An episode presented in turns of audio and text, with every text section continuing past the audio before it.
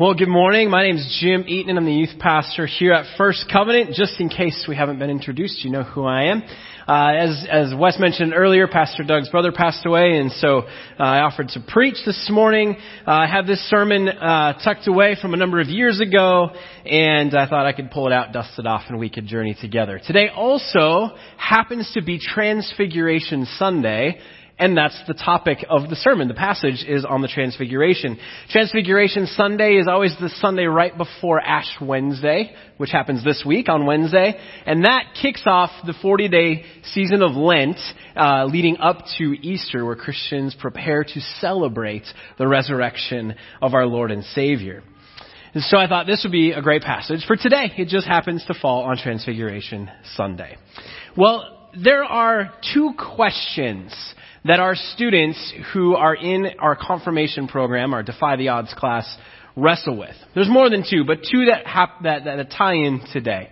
The first question is who is Jesus Christ?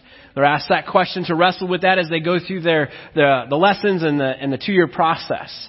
The other question is what does it mean to follow Jesus? Who is Jesus and what does it mean to follow him? And these two questions form the main point of the message for today. And that is this. Who you say Jesus is dictates how you will follow him. Who you say Jesus is dictates how you will follow him. Now that might seem like a simple idea, but the ramifications are significant if you miss the mark on that. And we are in a series called On Your Mark where we're journeying through the book of Mark, the Gospel of Mark, um, talking about how uh, we can live our lives in the way, uh, on the mark, how we can live our lives in the way that we need, should be as followers of Jesus. We can look at the stories of the disciples and the Pharisees and other people who missed the mark and we can learn from them and learn how we can be on the mark.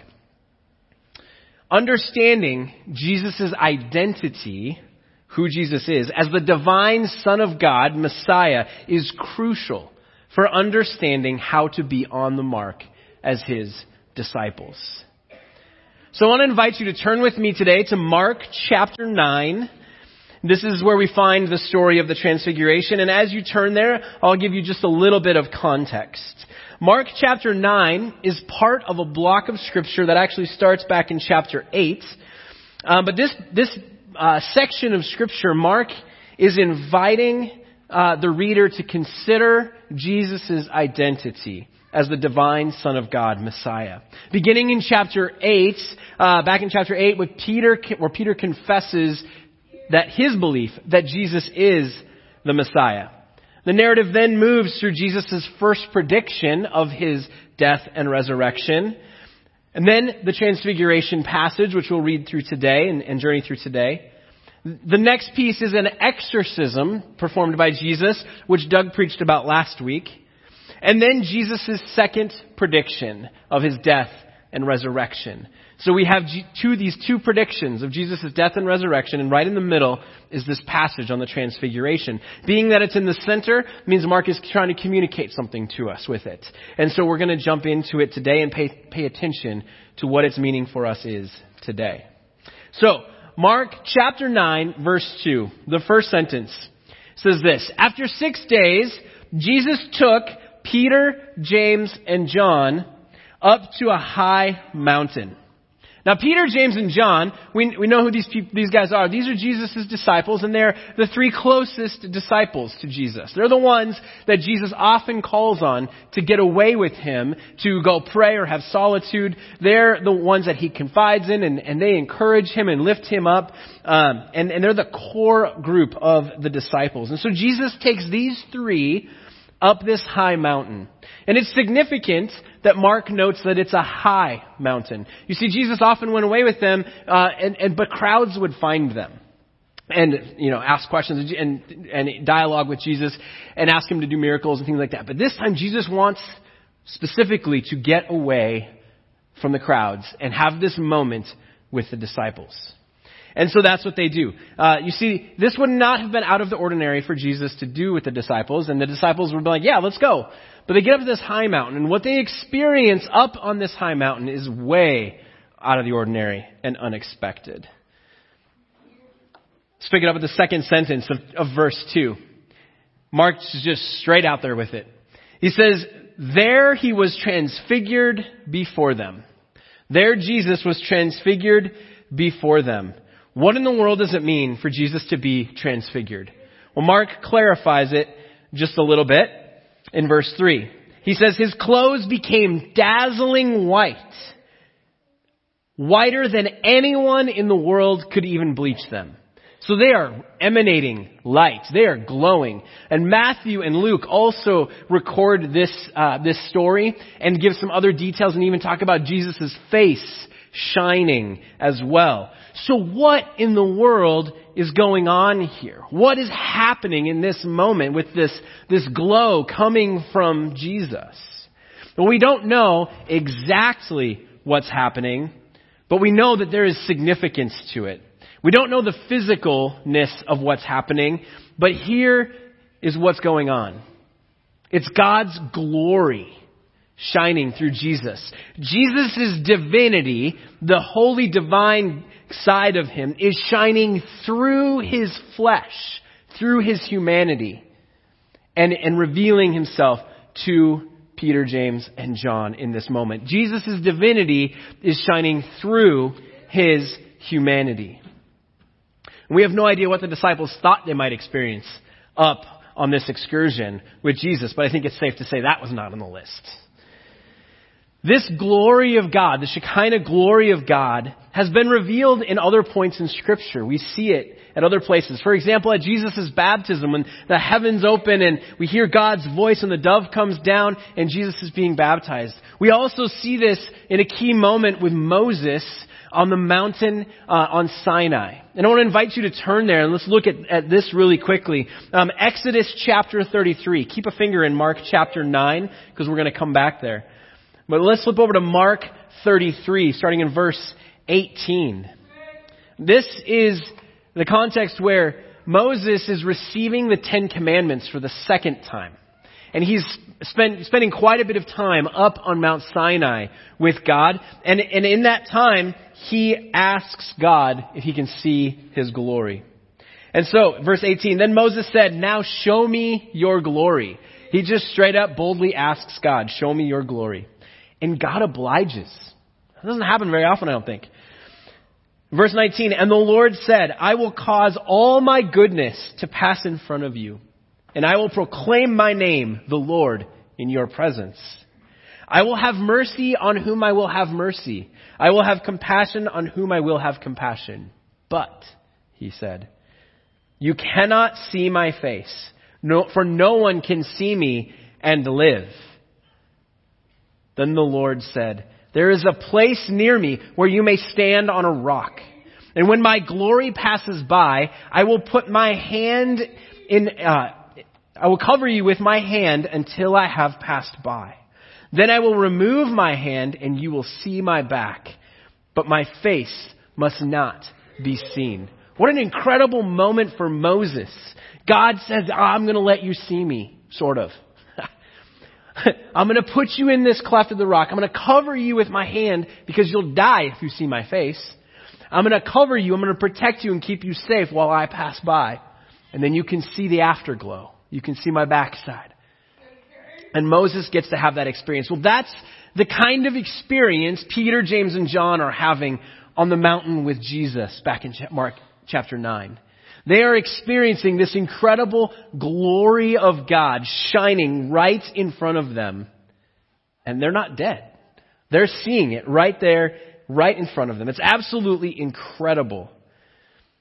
But wait, that's not all. There's more to this story. It keeps getting better. So Jesus in verse 3, his clothes become dazzling white, whiter than anyone can bleach them. And then in verse 4, there appeared before them Elijah and Moses who were talking with Jesus. So here Peter, James, and John are. Jesus has got this weird glowing thing going on, and then all of a sudden Moses and Elijah show up right next to him. Absolutely incredible, incredible moment. There's two reasons that Moses and Elijah show up right here. Luke actually talks uh, in his narrative, in Luke chapter 9, about Moses and Elijah showing up to care for Jesus. They talk with Jesus about his departure. So they're preparing him, talking with him about his journey to the cross, resurrection, and even ascension. They are talking with him and preparing him for that. And I think about this, and I think like a pep talk. But I'm thinking, what do you tell someone who's about to go to the cross for something they didn't, don't deserve that punishment for? Like, hey man, you got this. Oh, this is going to be great. I know exactly what you're going, eh, no. I don't really know what you're going to go through, but you got this. Like, I don't know what they said in that moment, and we don't know. It's not recorded. But they're there to care for him and encourage him. So that's reason number one why Moses and Elijah are there. The second reason why Moses and Elijah are there is to prove that Jesus is the Messiah, not just another prophet. See, as we know, the Jews expected a Messiah. We know that. And in fact, some thought that the Messiah might actually be one of the prophets of old, even maybe Moses or Elijah, come back to rescue them. And so the fact that, uh, that, that Moses and Elijah are here, but it is Jesus who is transfigured, clarifies and wipes away any confusion for the disciples on who the Messiah truly is. Jesus is certainly on a whole nother level than any other prophet. They realize this in that moment. There's no way that they can f- confuse Jesus with anyone else. And there's no way that we can confuse Jesus with anyone else because it is clear in this moment who he is. He is the divine Son of God, Messiah. This harkens back to the question, who do you say I am? Let's continue in verses 5 and 6. We hear about Peter's response. James and John are silent in the narrative, but Peter speaks. Verse 5, Peter said to Jesus, Rabbi, it's good for us to be here. Well, let us put up some shelters, one for you, one for Moses, and one for Elijah. In verse 6 gives what's going on here. He says, he did not know what to say. They were so frightened. Peter's mind is like short circuiting here. He's just speaking out. And we know Peter's like, you know, a reactionary dude who just like does stuff sometimes without thinking or says things without thinking. And, and that's what's happening in this moment. I don't know if you've ever experienced something like that where words leave your mouth and you're like, oh, I wish I could take those back and you slow motion watch them, right? And you can't get them back. And then they land in someone's ears and you're like, oh, I wish that never came out of my mouth. Well, th- there's a moment like this where my brain short circuited. I was in about eighth or ninth grade and, uh, the school that I went to often would take the last day of school and they would take students to Valley Fair. Valleyfair is an amusement park like Worlds of Fun in Kansas City and Valleyfair is in the Twin Cities and up in Minnesota. And, uh, so, um, I would go and, and, and my youth group and things like that, we'd often went, and there was this, this ride there called the Looping Pirate Ship. And it was a pirate ship that would just go, you get in and would just go around and upside down, and at one point it would even hang and stop with everybody upside down. And growing up, I was like, I'm never doing that. Well, somehow, in, in this moment, on this trip, a friend convinced me to do it. And, uh, I, and in my lack of wisdom at that moment, I decided to, I agreed to go on this, this ride with him. And, and so I'm, the whole way though, I'm talking myself through it. Every step in line that we're taking, I'm like, no, I'm still safe. Take the next step forward. Nope, I'm still safe. Get in the seat, sit down, like, I'm still safe. Put the thing down, the, the, the whatever you call it that comes down over you, the harness, and, and lock that in. I'm like, I'm still safe. Buckle the lap belt. I'm still safe. Okay. The ride starts and then I'm starting to freak out. I'm not so safe. This is a bad idea. And so the ride, you know, it rocks back and forth and there's rows of people facing each other and it's rocking back and forth and goes higher and then higher and then eventually it's upside down and here I am. I find myself hanging upside down.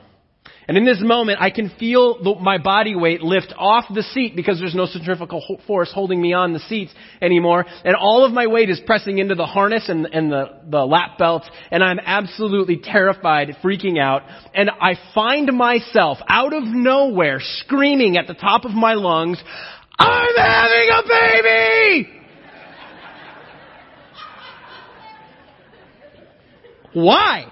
I don't know where that came from. Those are just the words that came out of my mouth. My friend looks at me and is like, what are you talking about? And there's two ladies that have had kids. They're looking at me like, you, you doorknob. What are you, what, you idiot. What the heck? And uh, so thankfully, I, I was able to calm myself down and go, oh, I shouldn't say things like that. Okay. And I got off the ride and I was okay and I was like, I'm never doing that again. Never in my life. And I haven't to this day done that again. Roller coasters are one thing. You're through that upside down real fast. But that hanging upside down thing, no thank you. Not that high. Well, I think that's kind of what's going on in Peter's mind here. That's kind of the idea we get from, from Mark who's telling this story, is that, that Peter's just talking. He just doesn't know what to do, and so these words just come out of his mouth. And, and perhaps they come from the idea that, that, I mean, Jesus is, is here, he's transfigured, his glory is shining, he's on this mountain, and Moses and Elijah are here, and he's like, let's build some tents for you guys. The kingdom is here, Jesus is here, he's come, he's gonna conquer things. This is the, the new place, the new center of his kingdom, and, and we'll build some tents for you guys. We don't need tents, we'll sleep outside, that's fine. You guys have some tents, we'll hang out right here with you.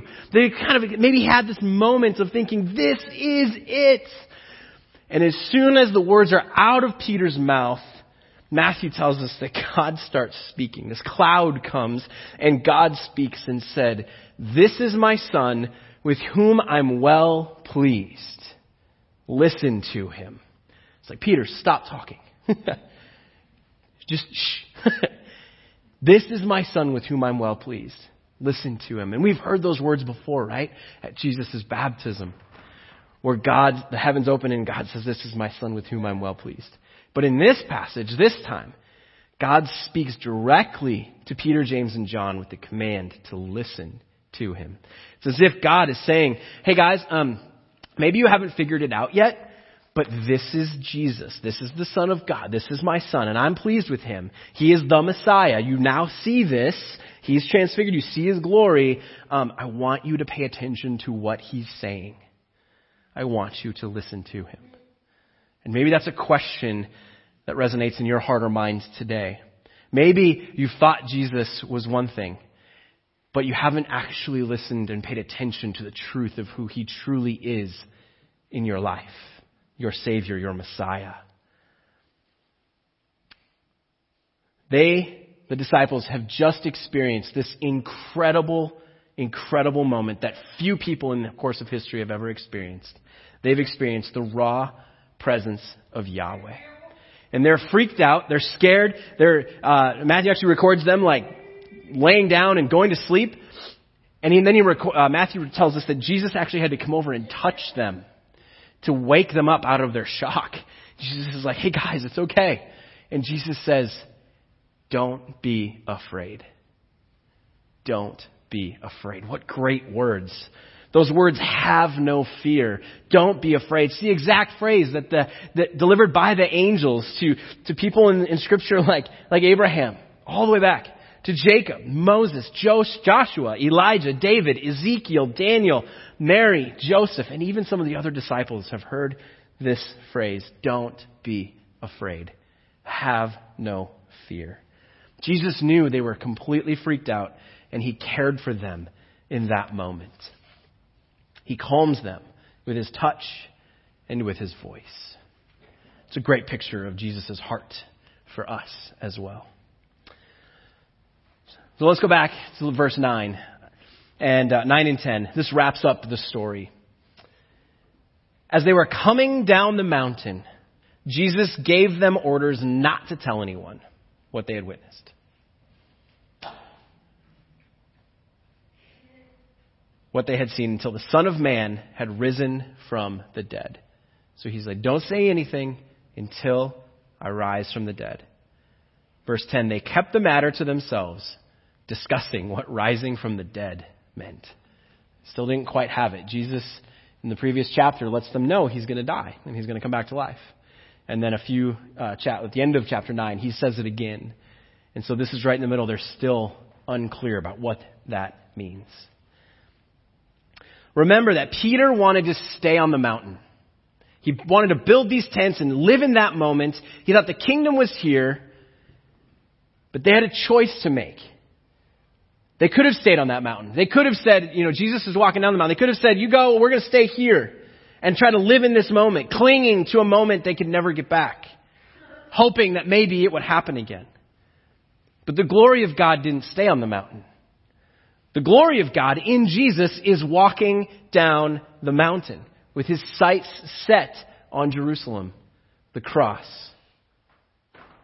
Peter, James, and John had to either choose to stay up on that mountain or follow Jesus down the mountain, back into the hurting and dying world in desperate need of a Savior. So what did they choose? Well, thankfully, they chose to follow Jesus down the mountain. They saw in their time on the mountain with Jesus that he really was the Son of God. They saw that he was not just a prophet, not just a wise man, not just some miracle worker, uh, but that he truly was the divine Son of God, Messiah. Peter had already admitted it, but now there is no doubt in their minds who he is. Peter, James, and John are now convinced, and they follow Jesus down the mountain. So the question is, what about you? Will you follow Jesus down the mountain? At the beginning, I said, who you say Jesus is dictates how you will follow him. Who you say Jesus is dictates how you will follow him. If you say that Jesus is Lord, you call Jesus Son of God and Lord of your life, that means a couple things. It means a lot of things, but two things specifically for today. It means that you make him Lord of your whole life. You surrender everything to Him. It means you surrender your finances. It means you surrender your marriage to Him. It means you surrender your career, your relationship with your kids, your relationship with your parents, your family, your coworkers, your relationship with your friends, even your future plans, your insecurities and fears need to be submitted to Jesus. And your time and your resources as well. Everything of our lives gets submitted to Jesus to be Lord of. And secondly, we put our faith into action. Calling Jesus Lord means we love and serve others. The first thing that Jesus did when he came down the mountain with the disciples is they, they, they came across a family whose son was possessed by a demon, and Jesus cast the demon out, which Doug preached about last Sunday. They serve and minister to this family because they are calling Jesus Lord. They put it into action. So, who is God calling you to serve, to pray for, and minister to this week? How will you answer the question, Who do you say that I am? If you say that Jesus is Lord, praise God. I am so excited about that. But know that in order to truly call him Lord and hit the mark, you must answer yes to the second part of the question, which is Will you put your feet where your mouth is and follow Jesus down the mountain to intentionally deliver God's love to the world? Will you put your feet where your mouth is and follow Jesus down the mountain? to intentionally deliver God's love to the world.